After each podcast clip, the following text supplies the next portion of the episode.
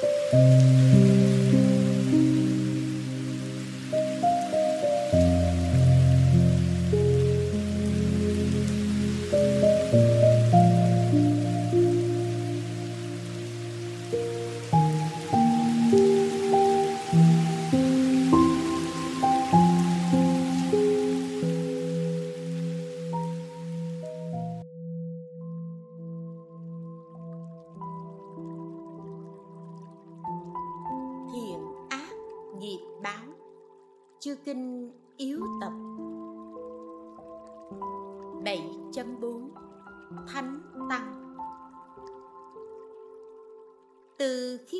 đại giác nhập Niết Bàn Giáo Pháp trở về thánh chúng.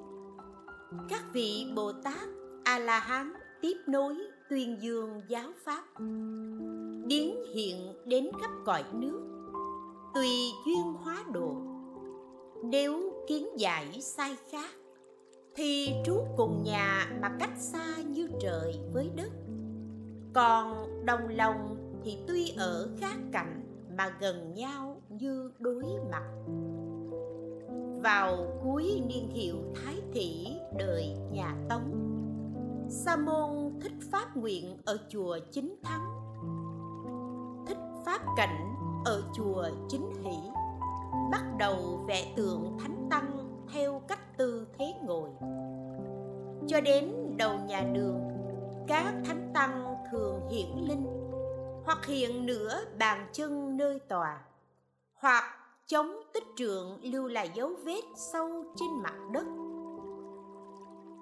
Lương võ đế nghe được vui mừng, ca ngợi. Thành tâm kính ngưỡng cho là nước nhà cảm được điều lành. Nên thiết trai cúng dường. Đến niên hiệu vĩnh minh thứ tám, vua lâm trọng bệnh mặc dù có hòa thước chữa trị nhưng bệnh tình chẳng hề thuyên giảm. Vua chí thành phát nguyện quy y thánh tăng, ra lệnh thiết lập trai đàn tại điện diên xương, cầu thỉnh bảy ngày. Dân cơm cúng dường chư phật và thánh chúng. Trai đàn trang nghiêm thanh tịnh chẳng động bảy trận. Bảy ngày sắp mạng, cảm được điềm lành hương trời tỏa khắp, xông vào mũi thấu đến tâm, khiến cho hương trong lư không thể lan tỏa. Lại có dấu chân, vết dày đầy khắp trong đại điện. Tiếng vọng tích trượng vang ra ngoài cửa. Mọi người nhìn thấy dấu chân, ngửi mùi hương, nghe tiếng giọng tích trượng vừa kính cẩn, vừa kinh sợ lúc ấy có khoảng hơn 10 người như từ quan hiển đều thấy nghe, tâu lên vua. Bây giờ trai đàn đã mãn, vua hoàn toàn bình phục. Vì vậy cả triều đình đều phát tâm quy y, vì đã chứng nghiệm được sự thần ứng. Sau đó, vài người gồm cả đạo và đời như từ quan hiển, thiết đàn phụng thịnh cũng đều hiện điềm lành. Sự cảm ứng của thánh nhân chẳng thể nào ghi chép hết. Xưa kia, trướng giá thủ đề già, làm bát bằng gỗ chiên đàn, đặt trong túi lưới, treo trên trụ ngà voi, nói, nếu sa môn hay bà la môn nào không dùng than, sa va mà lấy được thì tặng cho người đó hàng ngoại đạo biết được biến hiện thần thông để lấy, nhưng đều đành bất lực, lắc đầu bỏ đi. Tân đầu lô nghe việc này, hỏi tôn giả một kiền liên. Thật có việc đó không? Đáp, đúng thế. Tân đầu lô nói, ngài là bậc nhất sư tử hống đến lấy đi một kiền liên sợ phật quở trách nên không dám lấy. Tân đầu lô liền đến nhà trưởng giả, rồi nhập thiền định. Từ chỗ ngồi, duỗi tay ra lấy bát. Theo luật tứ phần, lúc ấy, tôn giả ngồi trên tảng đá vuông lớn, bay trên hư không, lấy bát rồi trở về. Đức phật biết quở trách tỳ kheo vì bác của ngoại đạo mà hiện thần thông trước người chưa thụ giới. Từ nay cho đến trọn đời, ông không được ở trong cõi diêm phù đề. Như thế, tân đầu lô theo lời phật dạy, đến tay cù gia ni giáo hóa bốn chúng, truyền bá phật pháp. Bốn chúng đệ tử ở diêm phù đề muốn gặp tôn giả đến bạch phật. Phật cho phép trở về và cho phép hiện thần thông, nhưng không cho nhập niết bàn. Vậy, ông phải làm phúc điền cho bốn chúng đời sau. Tôn giả tân đầu lô cũng tự phát nguyện. Nếu như khắp thiên hạ có ai thỉnh cầu, thì ngài sẽ nhận lời đến ngay trong kinh a dục vương ghi, tỳ kheo hại ý, từ trong chảo sắt dùng thần lực bay lên hư không, hiện 18 thần biến. Vua vui mừng nói kệ, thân ngài giống thân người, mà sức vượt hơn người, hãy nói cho trẫm biết sao ngài hiện thần thông vua phát tâm thỉnh chúng tăng khắp bốn phương chứng minh, nói kệ, hỡi các a la hán xin đến nhiếp thủ con. Con thịnh a la hán xin các ngài đến đây. Kinh thỉnh tân đầu lô ghi các vị ưu bà tắc, quốc vương, trưởng giả ở thiên trúc, mỗi khi thiết trai thường thỉnh a la hán tân đầu lô phả la đọa thệ. Tân đầu lô là tên, phả la đọa là họ. Tôn giả vì hiện thần thông trước trưởng giả thụ đề, nên phật không cho nhập niết bàn, và bảo tôn giả làm phúc điền cho bốn chúng trong thời mạt pháp. Lúc thỉnh tôn giả phải ở nơi thanh tịnh, đốt hương lễ lạy hướng về núi ma lê ấn độ. Thành tâm đọc rằng đại đức tân đầu lô phả la đọa Thề, theo lời phật dạy làm phúc điền ở đời mạt pháp. Xin ngài hãy nhận lời thỉnh cầu của con đến nơi này thụ trai. Hoặc xây cất nhà mới cũng nên thỉnh xin ngài nhận lời thỉnh cầu của con đến nghỉ trên giường nhà này. Hoặc khi thỉnh chúng tăng đến tắm rửa, trước tiên cũng thỉnh ngài. Thỉnh ngài hãy đến đây tắm rửa. Lúc trời sắp sáng thì chuẩn bị nước nóng hòa với hương thơm tro xà phòng, cây trà răng, dầu thơm pha nước lạnh nóng thích hợp, giống như cách thức tắm của người. Mở cửa mời vào rồi đóng lại. Đợi bằng khoảng thời gian của một người tắm xong, sau đó mới thỉnh chúng tăng vào. Khi tổ chức trai hội tắm rửa muốn thỉnh tăng, thí chủ phải hết lòng cầu giải thoát. Tâm không nghi ngờ, mê mờ lòng tin tuyệt đối thanh tịnh, rồi sau đó mới thỉnh. Gần đây, có một trưởng giả nghe đại a la hán tân đầu lô phân lời dạy giáo huấn của phật, làm phúc điền cho chúng sinh. Ông thiết lập trai đàn như pháp, chí tâm cầu thỉnh ngài tân đầu lô.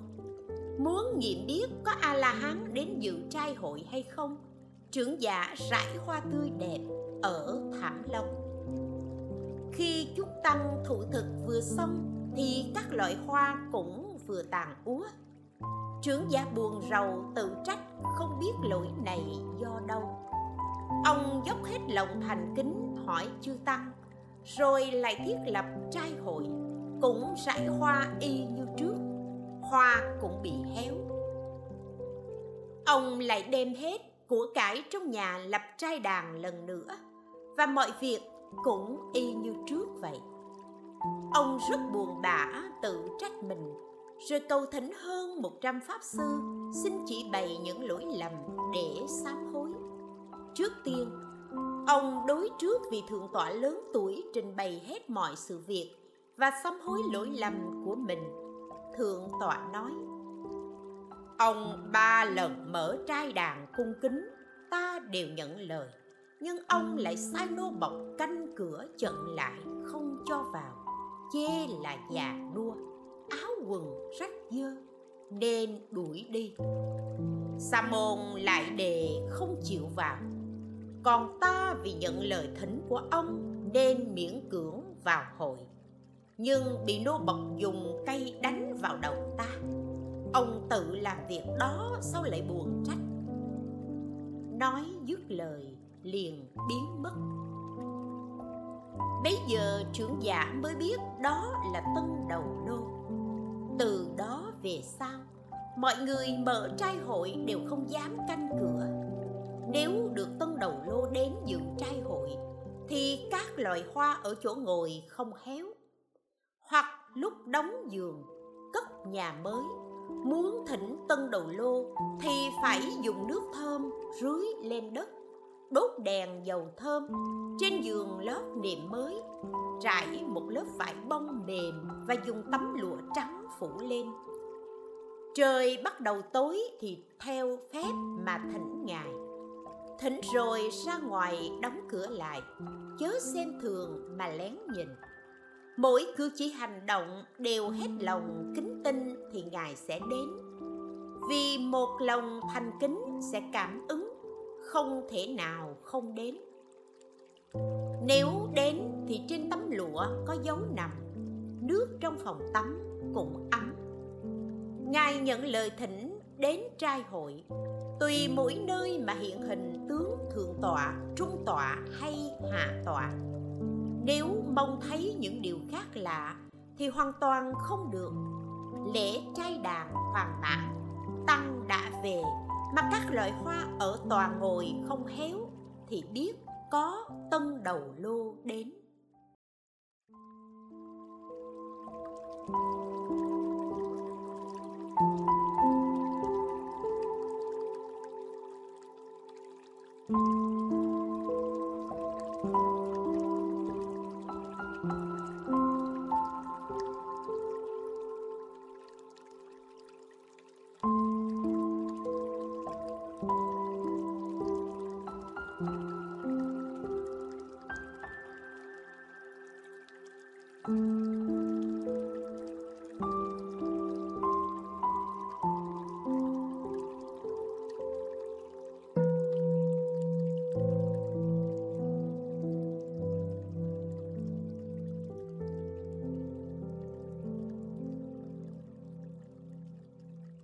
Lời bàn thời nay thấy việc thiết lập trai hội phần nhiều không đúng với phép tắc. Chỉ theo lòng người mà sắp bày cho phàm tăng, hoàn toàn không lo lắng gì đến tòa của phật và thánh tăng. Như phần trước kinh đã ghi, thí chủ trước phải quét dọn sạch sẽ điện phật và an trí chỗ ngồi cho thánh tăng, rồi tắm gội sạch sẽ, đốt hương thơm treo cờ phướng, bảo cái, rải các loại hoa, cầm lưu hương hết lòng thành kính phụng thỉnh tam bảo và thánh tăng. Tất cả thánh phàm mười phương pháp giới cũng đều thỉnh hết. Xin nhận lời thỉnh cầu hạ cố đến nhà đệ tử. Mọi người trong nhà đều thành kính, phát tâm tôn kính trước bảy ngày. Nếu nhà nghèo không có hương hoa tươi tốt, cũng không có nơi sắp đặt, nhưng gặp lúc này cũng phải cố gắng sắp đặt. Khi lập tòa ngồi, phải chọn nơi cao đẹp nhất để an trí phật, quét dọn sạch sẽ, đúng pháp. Lần lượt đến tòa của thánh tăng, tòa này được trải nệm trắng sạch, rồi lấy vải phủ lên nếu thí chủ hết lòng kính trọng thì sẽ có cảm ứng. Lễ hội hoàng mãn nhìn lại tòa thấy dấu như có người ngồi, thì biết đó là báo thân đến. Nếu không có tướng hiện thì chỉ có hóa thân đến. Nếu khinh mạng, thì báo thân, hóa thân đều không đến. Tòa này không được dùng các vật như tơ, lụa, nhiều màu, gấm vóc sặc sỡ, trang trí vàng bạc và rải hoa. Mặc dầu là a la hán nhưng cũng thụ 250 giới như phàm tăng. Cho nên không nhận các vật gấm lụa, vàng bạc, vân vân. Còn chư phật, các vị bồ tát đại thừa thì không bị hạn chế bởi tướng xuất gia. Vì thế, được dân cúng các vật này toàn ngồi cho thánh tăng là và bàn để dân thực phẩm, không được quá cao sáu tấc. Có thể cao bằng tòa tăng đúng pháp, cũng không được đặt tượng thánh tăng trên tòa ngồi. Vì nếu báo thân đến thì đâu thể đẩy tượng mà ngồi, cũng không được lấy bát của tăng thường trụ cho thánh tăng dùng. Vì sợ báo thân đến không thể sử dụng bát của tăng nếu dùng bát chén tô địa của người tục, tức dân cúng cả hóa thân và báo thân, thì rất đúng pháp. Tiền cúng cho thánh tăng thì nên mua sắm đồ vật báo, chén, đũa, muỗng, tô, đồng, khăn tay, mâm, bồn, chậu. Loại tốt nhất dành cho thánh tăng sử dụng làm dấu lên mặt sau các đồ vật đó để người khác khỏi nhầm lẫn. Hàng ngày theo giờ ăn gia đình, mỗi sáng và giờ ngọ, đặt thức ăn vào bát dâng lên cúng phật và tăng. Chẳng phải là việc tốt ư? Hoặc có tiền thì mua một hồ sàng và giỏ đựng cơm. Mỗi bữa ăn xong, dùng xà phòng rửa sạch giỏ và đặt trên hồ xà lấy tấm vải dầu phủ lên. Ngày nào cũng thế, không gián đoạn. Để bày tỏ tâm thành kính cúng dường tam bảo, thì được công đức rất lớn. Nếu nhiều tiền thì làm như cách ở chùa Tây Quốc và nhà giàu thế tục. Tức là chọn nơi thanh vắng, xây phòng xá cho thánh tăng. Quanh năm dân lễ vật cúng dường vào mùa hạ thì hàng ngày nên trả chiếu trong phòng Và đặt thao, chậu, xà phòng, khăn sạch. Trước giờ ngọ dân cơm, thức ăn tốt lại đốt đèn, thắp hương như pháp cúng dường. Tùy khả năng của mình vào mùa đông sắp đặt bền lông lửa than nước nóng đèn sáng tùy thời cúng dường dù cho tiền của thánh tăng có dư cũng không được sử dụng cho tăng. Dù là tăng thường trụ cũng không được sử dụng cho phật và pháp. Không được dùng để vẽ hình các thánh tăng. Thường thấy có người đến lấy tiền thánh tăng, mua lụa tốt treo ở bốn vách, họa hình phật, đắp vẽ hình tượng thánh tăng ca diếp, a nan. Vì a la hán tân đầu lô, hiện tại không nhập niết bàn đã không được thánh tăng cho phép sử dụng, thì đâu thể đem dùng lẫn lộn vào việc khác. Nếu lỡ dùng rồi thì nên trả lại gấp đôi, còn không thì phạm tội rất nặng. Cho nên luật tứ phần ghi, cho phép dùng vào việc này, không được dùng vào việc kia, nếu phạm thì bị tội. Cũng như vật của mình, người khác không hỏi mình mà đem làm vào việc khác như thế có được không?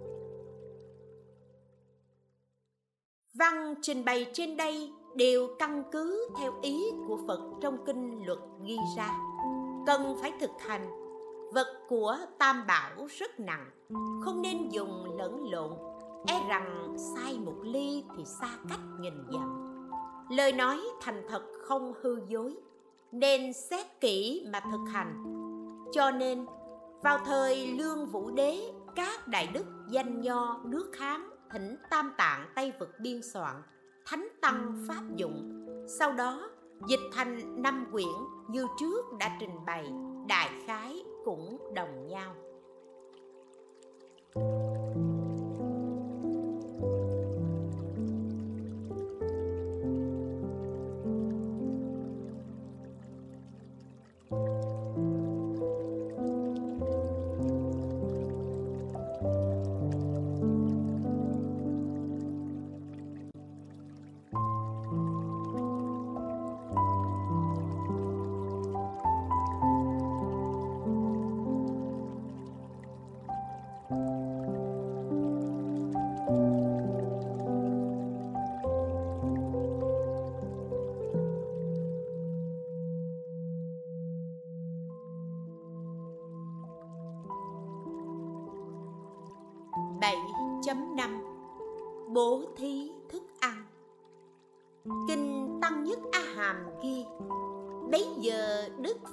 dạy các tỳ kheo Có bốn loại thức ăn để nuôi dưỡng chúng sinh Đó là đoàn thực, cánh lạc thực, niệm thực, thức thực.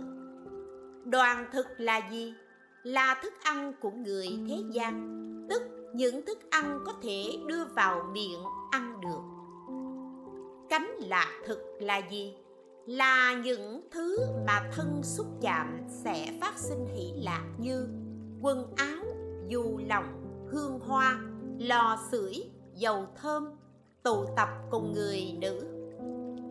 Niệm thực là gì? Đó là những điều nghĩ nhớ, tư tưởng, tư duy trong ý thức, hoặc do miệng nói, hoặc do thân xúc chạm và các pháp được chấp giữ. Thức thực là gì? Là những nhận biết của ý thức từ cõi phạm thiên cho đến cõi trời hữu tưởng, vô tưởng đều lấy thức làm thức ăn. Chúng sinh do bốn loại thức ăn này mà lưu chuyển mãi trong sanh tử. Kinh tăng nhất a hàm ghi, đức thế tôn dạy tôn giả a na luật tất cả các pháp đều do ăn mà được tồn tại, mắt lấy ngũ nghĩ làm thức ăn tai lấy âm thanh làm thức ăn. Mũi lấy mùi hương làm thức ăn. Lưỡi lấy vị làm thức ăn. Thân lấy xúc chạm làm thức ăn. Ý lấy pháp làm thức ăn. Cho đến niết bàn lấy không phóng dật làm thức ăn. Đức phật dạy các tỳ kheo pháp vi diệu như sau quán thức ăn có chín loại. Bốn loại thức ăn thế gian và năm loại thức ăn xuất thế gian. Bốn loại thức ăn thế gian, đoàn thực, cánh lạc thực niệm thực, thức thực. Năm loại thức ăn xuất thế gian thiền thực, nguyện thực, niệm thực, bát giải thoát thực, hỷ thực. Các tỳ kheo phải luôn nghĩ nhớ bỏ bốn loại thức ăn thế gian, cần thành tựu năm loại thức ăn xuất thế. Kinh chính pháp niệm ghi, nếu chúng sanh nào có tính tâm, từ bi bố thí nhiều loại thức ăn cho người khác, sau khi qua đời sẽ được sinh về cõi trời chất đa la, hưởng thụ nhiều điều sung sướng. Sau khi mạng chung ở cõi trời sẽ tái sinh làm người giàu có, thường thực hành chính pháp.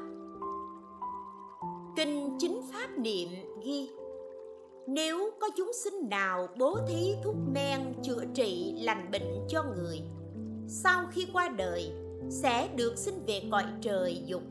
Hưởng thụ năm thứ dục lạc, ở cõi trời mạng chung sẽ tái sinh làm người giàu có nếu chúng sinh nào bố thí nước, đường phèn, nước lạnh cho người bị khát nước sắp chết, thì chúng sanh đó sau khi qua đời sẽ được sinh về cõi trời thanh lương, hưởng thụ nhiều khoái lạc.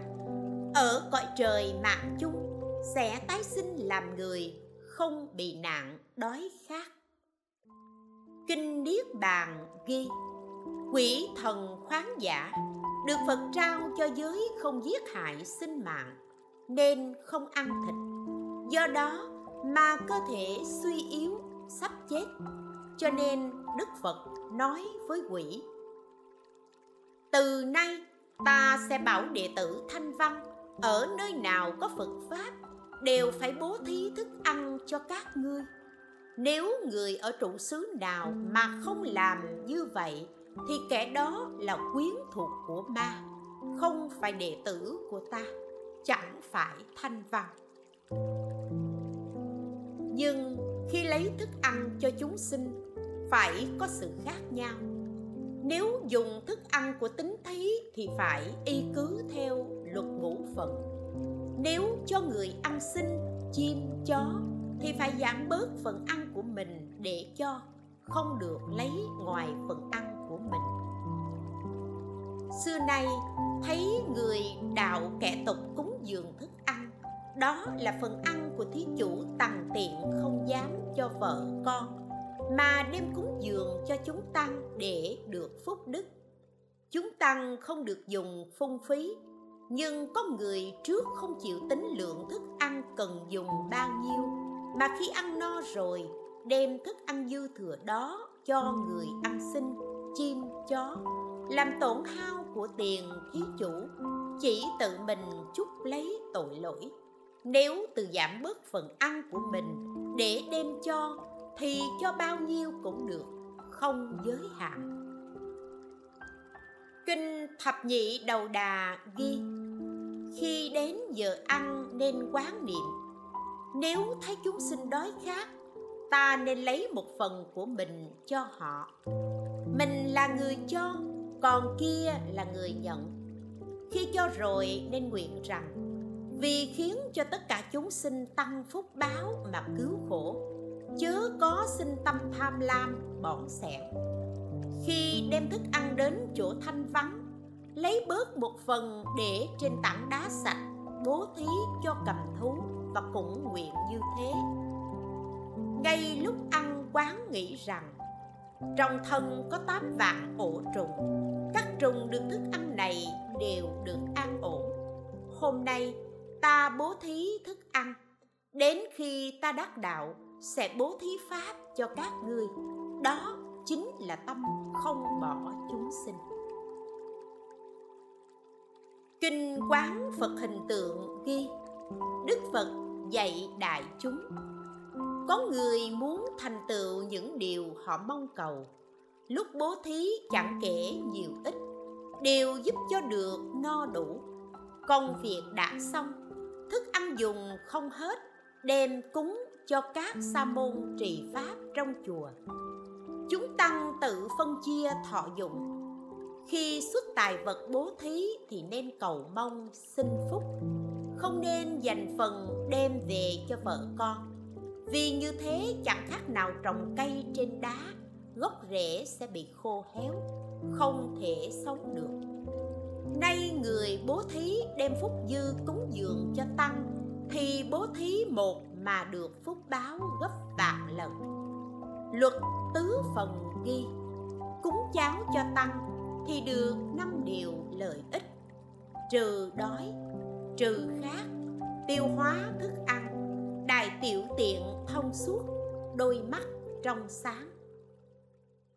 Luật tăng kỳ ghi, cúng dường cháo cho tăng thì được 10 điều lợi ích. Kệ, dự giới thanh tịnh người cung phụng, tôn kính tùy lúc dân cháo cúng, được 10 lợi ích cho hành giả, sắc lực thọ vui từ thanh biện, trừ phong tiêu thực dứt đói khát phật bảo đó là môn thuốc hay. Muốn sinh nhân thiên hưởng phúc lạc, nên thường dân cháo cúng chúng tăng. Kinh thực thí hoạch ngụ phúc báo. Ghi, phật dạy các tỳ kheo, nên biết ăn uống có tiết độ thì không tổn phúc. Đức phật dạy, bố thí thức ăn cho người thì được năm phút đạo. Người trí khen ngợi, tâm lượng rộng lớn. Năm phúc đức đó là thí mạng, thí sắc, thí lực, thí an, thí điện thí mạng là gì? Người không được ăn thì nhan sắc tiều tụy, không tươi sáng. Chưa đến 7 ngày thì chết.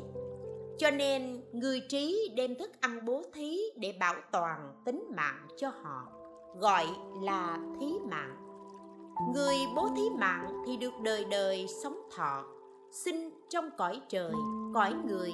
Thọ mạng dài lâu không bị chết yểu, được phúc báo giàu sang của cải vô số. Thí sắc là gì? Người không được ăn thì nhan sắc tiều tụy, không tươi nhuận cho nên bố thí thức ăn gọi là thí sắc. Người bố thí sắc thì đời đời được sinh trong cõi trời.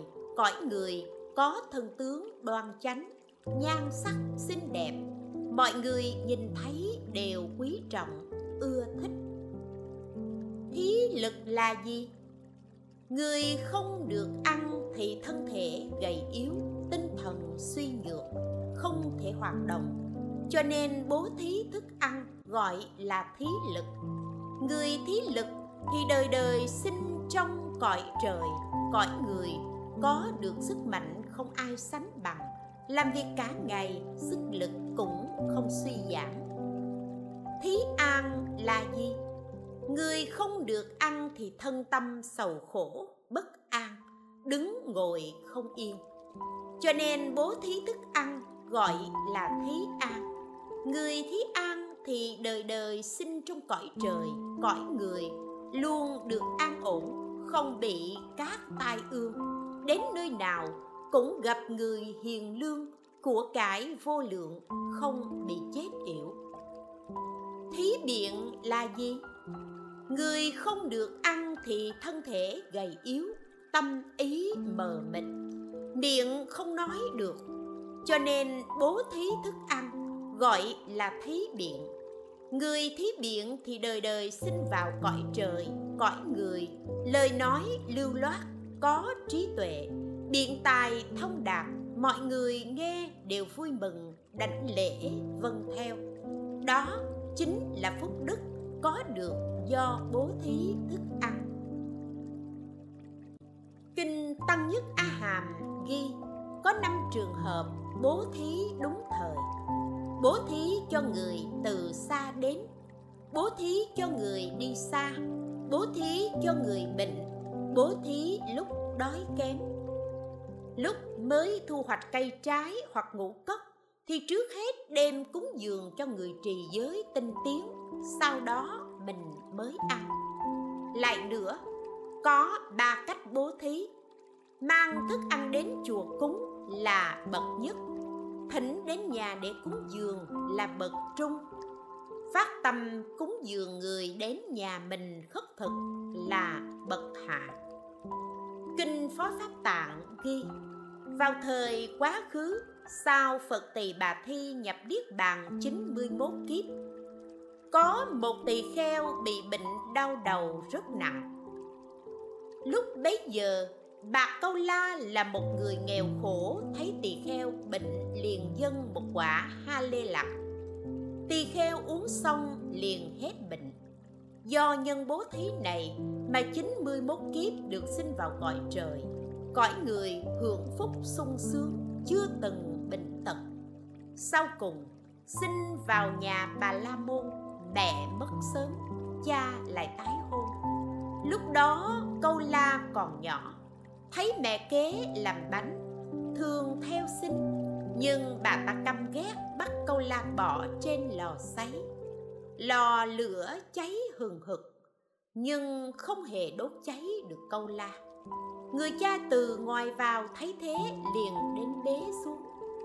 Lại lần nữa, lúc bà đang nấu thịt, bà câu la theo xin thịt. Bà tức giận, bắt câu la bỏ vào chảo luộc nhưng cũng không chết.